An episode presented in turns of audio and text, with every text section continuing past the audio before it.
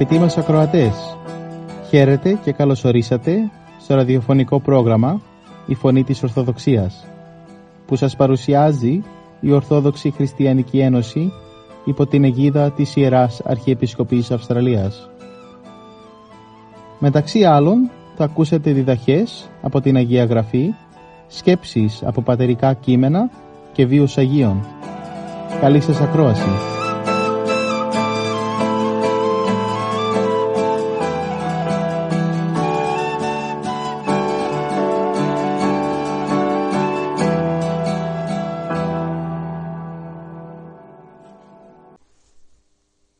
Καλημέρα σας αγαπητοί αδελφοί.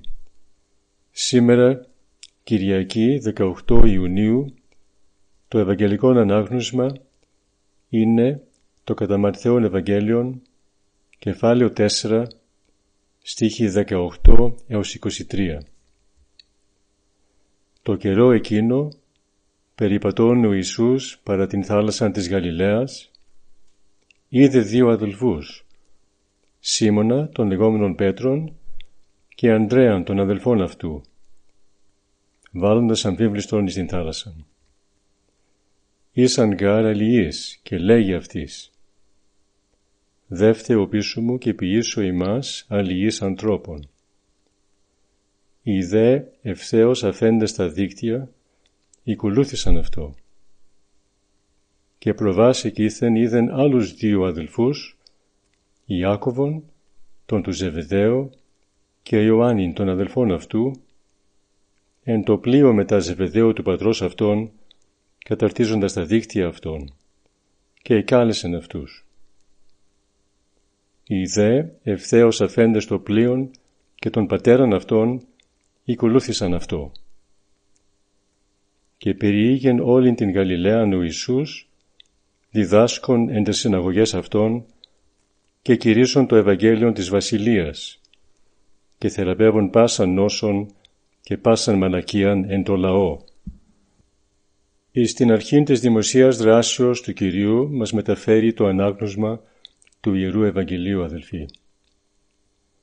Μετά την εκλογή των τεσσάρων πρώτων μαθητών του, περιόδευε ο Κύριος και εκήρυσε το Ευαγγέλιο της Βασιλείας του και εκάλυσε αυτό τους ανθρώπους να το πιστέψουν και να το δεχθούν. Αυτό δε το Ευαγγέλιο της Βασιλείας είναι πάντοτε το ίδιο και ο Κύριος το προσφέρει και το κηρύττει εις κάθε εποχή. Και εις κάθε εποχή καλεί σε αυτό τους ανθρώπους. Γι' αυτό πρέπει να το γνωρίζουμε καλώς το Ευαγγέλιο αυτό. Να γνωρίζουμε ποιο είναι. Και συγχρόνως να δούμε και ποια στάση πρέπει να πάρουμε έναντι του και περιήγεν ο Ιησούς κηρύσσον το Ευαγγέλιο της Βασιλείας. Ποιον είναι το Ευαγγέλιο της Βασιλείας; Είναι το χαρμόσυνον άγγελμα ότι ήλθαν η πνευματική βασιλεία του Χριστού. Ότι δια του Χριστού οι άνθρωποι μπορούμε να κερδίσουμε την σωτηρία μας και την απολύτρωσή μας από τα δεινά μας. Από την αμαρτία, από τον θάνατον, από την τύψη της συνειδήσεως, από την υποδούλωση στο κακό, από την αγωνία. Είναι εκείνο που ήδη ο άγγελος είχε πει στους ποιμένες της Βιθλεέμ «Ετέχθη ημίν σήμερον σωτήρ». Έως τότε οι άνθρωποι είμεθα ξένοι προς τον Θεόν. Ένεκα των αμαρτιών μας είχαμε γίνει εχθροί του Θεού και είμεθα καταδικασμένοι να είμεθα δούλοι της αμαρτίας και του διαβόλου και του θανάτου, χωρίς ελπίδα σωτηρίας, άξιοι της δικαίας οργής του Θεού. Εάν δε εμέναμε έτσι, η βασιλεία στην οποία θα ζούσαμε θα ήταν η βασιλεία του σκότους, της πλάνης, της αρκός, της αιωνίου καταδίκης και δυστυχίας.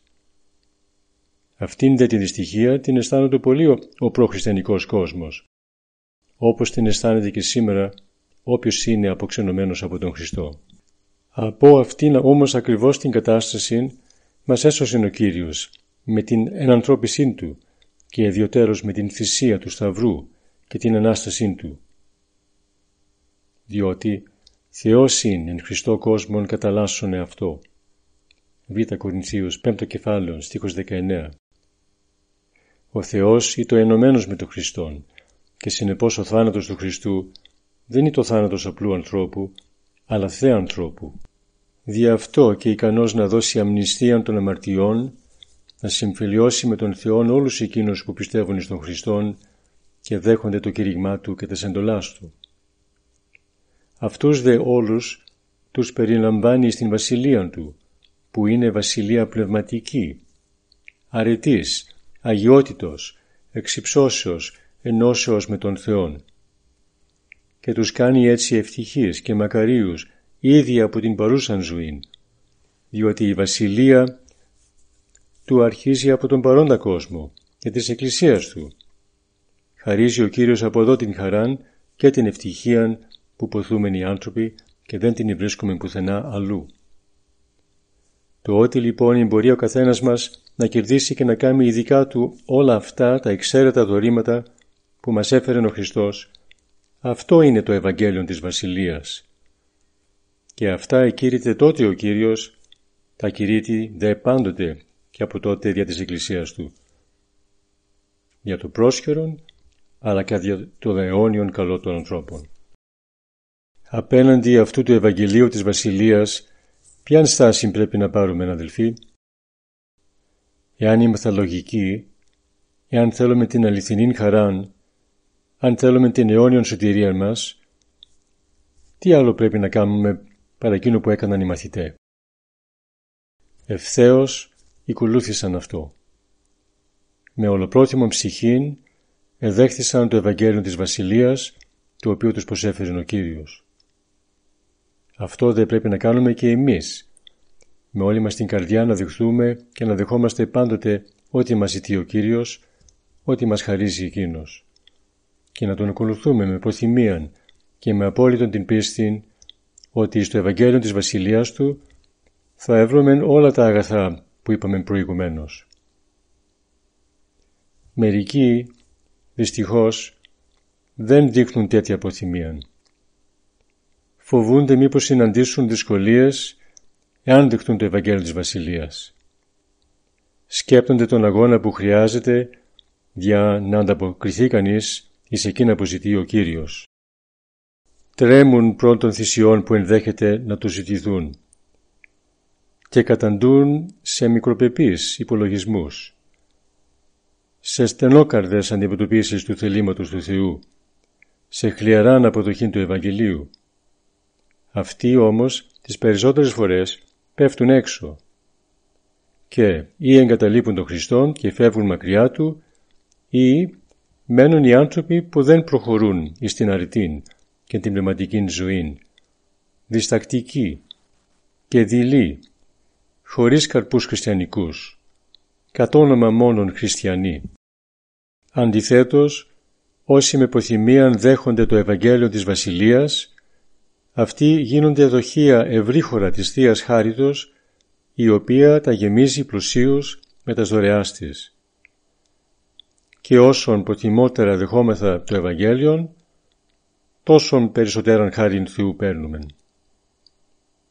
Και μπορούν οι χριστιανοί αυτοί να υπερνικούν τους πειρασμούς, να προχωρούν στην αρετήν και την αγιότητα, να ενούνται στενότερα με τον Κύριον και να γίνονται έτσι μέλη άξια και τιμημένα της Βασιλείας του Θεού.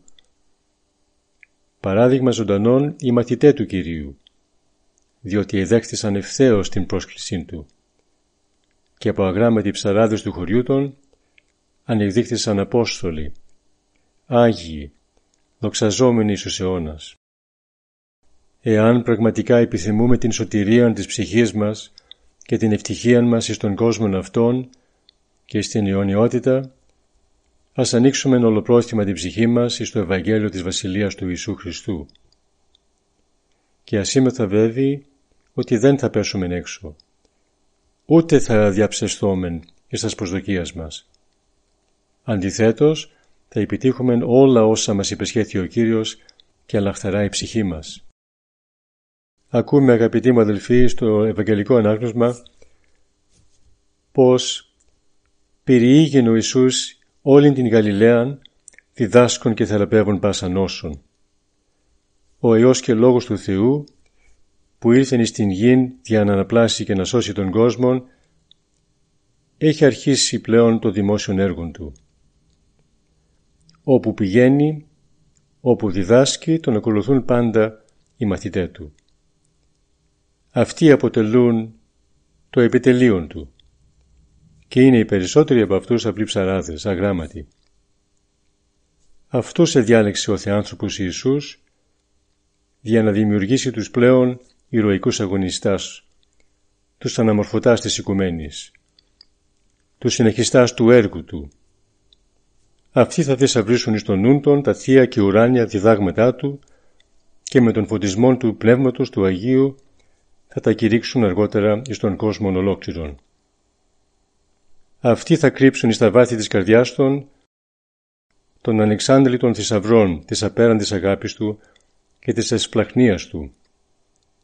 Θα την μεταδώσουν εις την πονεμένη ανθρωπότητα και θα μεταβάλουν και την ειδική των καρδιά εις ποταμών αγάπης και καλοσύνης.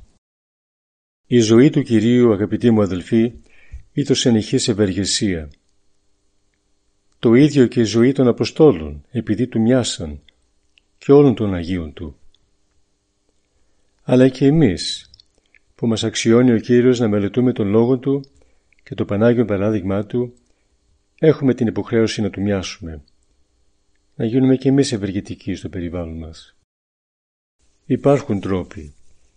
Υπάρχει όμως διάθεσης. Ο Πανάγαθος Κύριος ας φωτίσει τον νου μας, ας συγκινήσει την καρδιά μας, ας δυναμώσει την θέλησή μας, να γίνουμε κι εμείς ευεργετικοί, όπως το ζητεί και το θέλει και μας έδειξε με το παράδειγμά του. Καλή σας ημέρα αγαπητοί μου αδελφοί.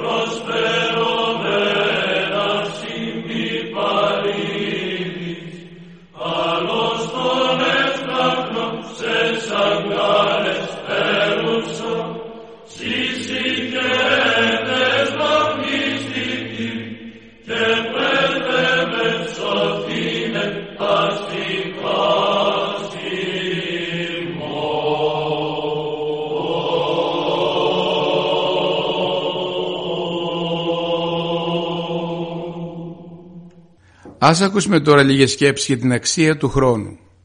Ο χρόνος και πόσο πολύτιμος είναι. Λένε συχνά μερικοί, δεν βαριέσαι και αύριο μέρα είναι. Το κάνω αύριο. Αυτοί που λένε τέτοια δεν χάνουν κάτι απλό. Η φιλοσοφία αυτού του είδους είναι πολύ φτηνή. Είναι ένα επικάλυμα της αναβλητικότητας που έχει ρίζα της στην τεμπελιά. Το να χάνεις το χρόνο σου το σήμερα, το τώρα σημαίνει ότι χάνεις κάτι που δεν ξανάρχεται πίσω. Ό,τι και να δώσεις για να γυρίσει πίσω ο χρόνος εκείνος φεύγει αμετάκλητα για την αιωνιότητα. Γέμισε λοιπόν και το δευτερόλεπτο, τώρα, πριν φύγει.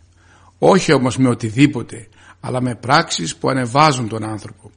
Γιατί πολλοί είναι οπαδοί του τώρα, αλλά με έναν τρόπο αρνητικό το τώρα για αυτούς δεν αντιπροσωπεύει ένα χρέος, ένα καθήκον, αλλά ένα δικαίωμα. Μια χαρά της στιγμής που πρέπει να τη γευτούμε. Αλλά και αυτό δεν είναι φιλοσοφία γιατί ένα τέτοιο τώρα είναι σαπουνόφουσκα. Και μια συλλογή από σαπουνόφουσκες μόνο οι ανόητοι μπορούν να τη διανοηθούν. Οι φρόνιμοι διαχειρίζονται το χρόνο έτσι που με την κάθε στιγμή του να εξαγοράζουν την αιωνιότητα.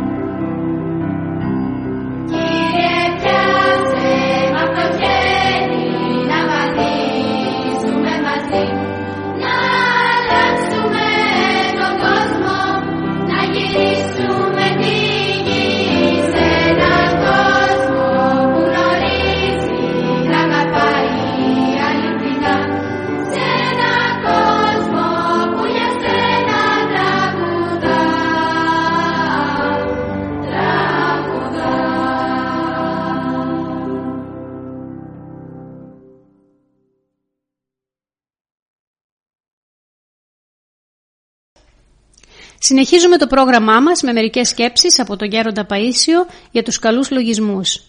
Είπε ο Γέροντας «Αν δεν φέρνουμε στο νου μας καλούς λογισμούς και δεν πετύχουμε την ησυχία μέσα μας και στην έρημο να βρισκόμαστε, δεν θα μπορέσουμε να ησυχάσουμε.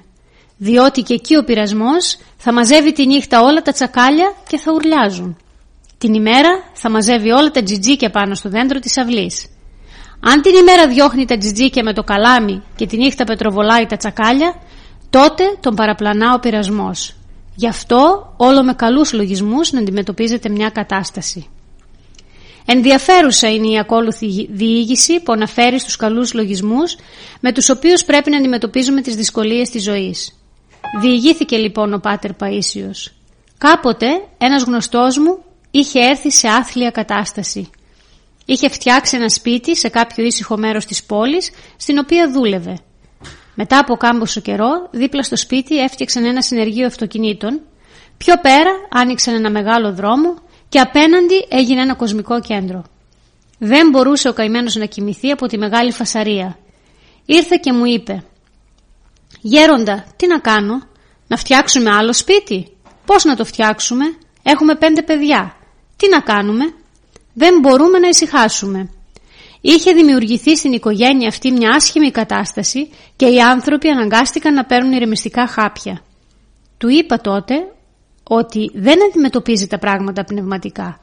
Εάν ο Θεός να φυλάξει γινόταν πόλεμος και σου εξασφάλιζαν τη ζωή σου, εάν καθόσουν σε αυτό το σπίτι, πώς θα θεωρούσες αυτό; Φυσικά, σαν τη μεγαλύτερη ευλογία του Θεού σε σένα και στην οικογένειά σου.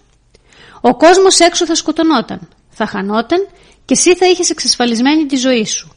Θα το θεωρούσες μεγάλη ευλογία. Ε τώρα φέρε ένα ακόμα λογισμό και πες. Δόξα ο Θεός. Δεν περνούν φάλαγγες με τάγκς. Μόνο αυτοκίνητα περνούν και οι άνθρωποι τρέχουν στις δουλειές τους. Δόξα ο Θεός. Δεν γίνεται πόλεμος. Τι μεγάλη ευλογία. Έτσι και από εδώ δοξολογία και από εκεί δοξολογία.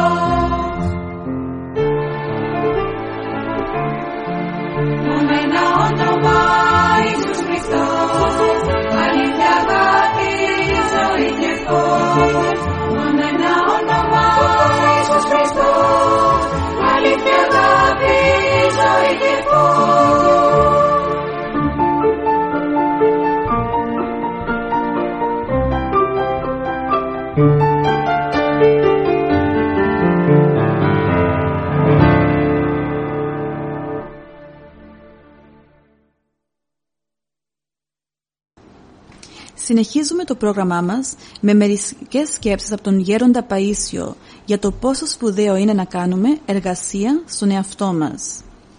Εάν θέλεις να βοηθήσεις την Εκκλησία, είναι καλύτερα να κοιτάξεις να διορθώσεις τον εαυτό σου παρά να κοιτάς να διορθώσεις τους άλλους. Αν διορθώσεις τον εαυτό σου, αμέσως διορθώνεται ένα κομματάκι της Εκκλησίας. Εάν φυσικά αυτό το έκαναν όλοι, η Εκκλησία θα ήταν διορθωμένη αλλά σήμερα οι άνθρωποι ασχολούνται με όλα τα άλλα θέματα εκτός από τον εαυτό τους. Γιατί το να ασχολείσαι με τον εαυτό σου έχει κόπο, ενώ το να ασχολείσαι με τους άλλους είναι εύκολο. Εάν ασχοληθούμε με τη διόρθωση του εαυτού μας και στραφούμε πιο πολύ στην εσωτερική δράση παρά στην εξωτερική, δίνοντας τα πρωτεία στην Θεία Βοήθεια, θα βοηθήσουμε τους άλλους περισσότερο και θετικότερα.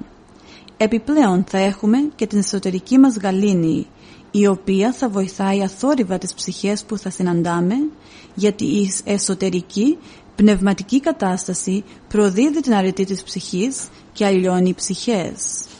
Όταν επιδίδεται κανείς στην εξωτερική δράση, πριν φτάσει στην λαμπικαρισμένη εσωτερική πνευματική κατάσταση, μπορεί να κάνει κάποιον πνευματικό αγώνα, αλλά έχει συνοχώρια, άγχος, έλλειψη εμπιστοσύνης στο Θεό και συχνά χάνει την ηρεμία του. Εάν δεν κάνει καλό τον εαυτό του, δεν μπορεί να πει ότι το ενδιαφέρον του για το κοινό καλό είναι καθαρό. Όταν ελευθερωθεί από τον παλαιό του άνθρωπο και από καθετή κοσμικό, έχει πλέον την Θεία Χάρη, οπότε και ο ίδιος αναπαύεται, αλλά και κάθε είδους άνθρωπο αναπαύει. Αν όμως δεν έχει χάρη Θεού, δεν μπορεί ούτε στον εαυτό του να επιβληθεί, ούτε τους άλλους να βοηθήσει για να φέρει θείο αποτέλεσμα. Πρέπει να βουτυχτεί στη χάρη και ύστερα να χρησιμοποιηθούν οι αγιασμένες πλέον δυνάμεις του για τη σωτηρία των άλλων.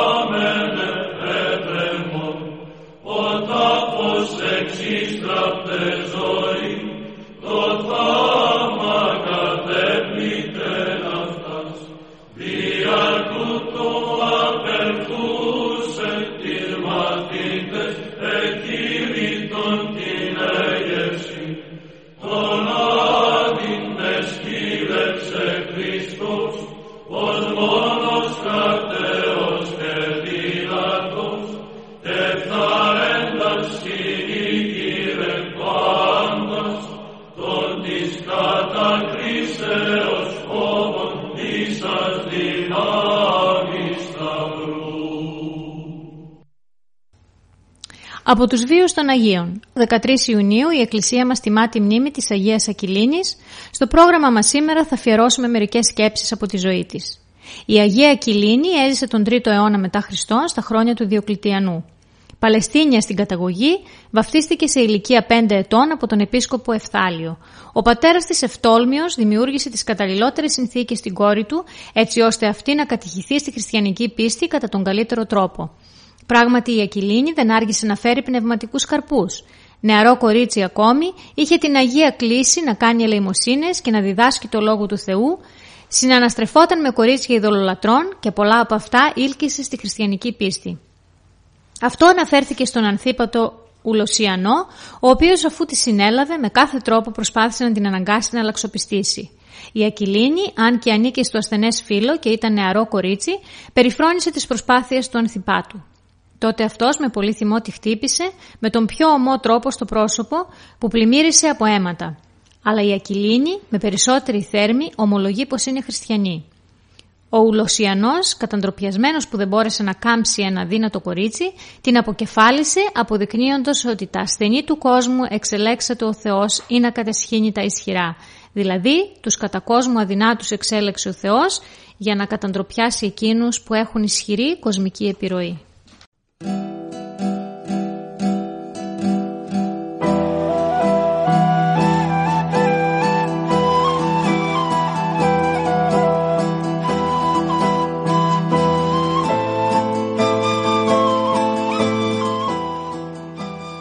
Και εδώ φτάσαμε στο τέλος του προγράμματος. Σας ευχαριστούμε για τη συντροφιά σας. Θα είμαστε και πάλι κοντά σας την επόμενη εβδομάδα. Μπορείτε επίσης να μας παρακολουθήσετε στο Facebook, Spotify και στο YouTube. Κανάλι «Η Φωνή της Ορθοδοξίας». Αγαπητοί μας ακροατές, ο Θεός μαζί σας. Χαίρετε.